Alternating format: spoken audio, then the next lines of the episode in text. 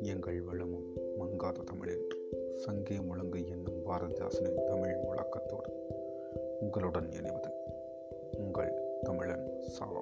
விக்னேஷ்.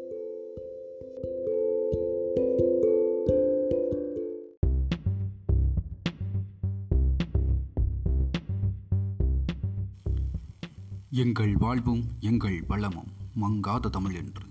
சங்கே முழங்கு என்னும் பாரதிதாசனின் தமிழ் முழக்கத்தோடு உங்களுடன் இணைவது தமிழன் சா. விக்னேஷ்.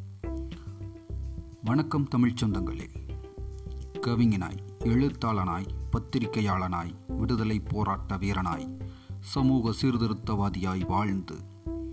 புரட்சி கவிஞன் என்றும் பாட்டுக்கொரு பாரதி என்றும் மகாகவி என்றும் எல்லோராலும் பாராட்டப்பட்ட சுப்பையா என்றழைக்கப்பட்ட சின்னச்சாமி சுப்பிரமணிய பாரதி என்ற மகத்தான மனிதனின் நூற்றி முப்பத்தி ஒன்பதாவது பிறந்த நாள். பாட்டினையை வேட்டாக்கி உறங்கி கிடந்தவர் உள்ளத்திலெல்லாம் விடுதலை கனலை மூட்டியவர் இந்த முண்டாசக் கவிஞன். கவிதை எழுதுபவன் கவி அன்று கவிதையே வாழ்க்கையாக உடையோன் வாழ்க்கையே கவிதையாகச் செய்தோன் அவனே கவி என்று எழுதியதோடு நின்று விடாமல் வெறும் பொருளீட்டலுக்காக தன் கவிதை திறனை பயன்படுத்தாமல் நாட்டின் விடுதலைக்காகவும் தன் சமூகத்தை பண்படுத்தவும் பாட்டியற்றியவர் இந்த மகாகவி.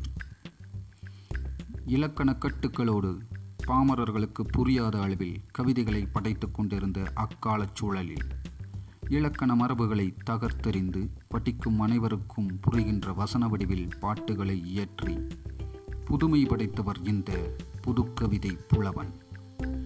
பெண்ணடிமை தீருமட்டும் பேசும் இத்திருநாட்டில் மண்ணடிமை தீருதல் முயற்கொம்பே என்று பாடி மண்ணுக்காக குரல் கொடுக்கப்பட்ட அந்த காலத்தில் பெண்ணுக்காகவும் தன் குரலை வலுவாக உயர்த்தி பிடித்தவன் இந்த பாட்டுக்குறு புலவன் பாரதி.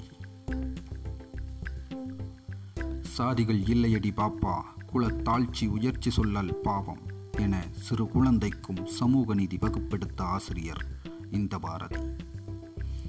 செந்தமிழ் நாடெனும் போதினிலே இன்பத் தேன் வந்து பாயுது காதினிலே என்று தமிழ் நாட்டையும் யாமறிந்த மொழிகளிலே தமிழ் போல் இனிதானது எங்கும் காணோம் என்று தமிழையும் தூக்கி பிடித்தவன் இந்த தமிழர் கவிஞன்.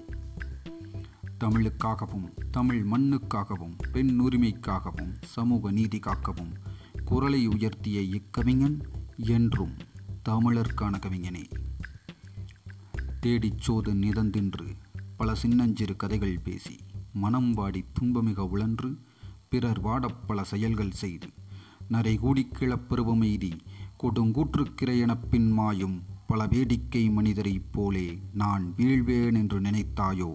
என்ற பாரதியின் வரிகளை இந்நாளில் நம் நெஞ்சில் ஏற்றி அனைத்தையும் கடந்து மட்டுமே செல்லும் சமூகமாக இருந்து விடாமல் விழிப்பு கொண்ட ஒரு அறிவார்ந்த சமூகமாய் எழுந்து நிற்போம். விழித்தெழு தமிழா thank you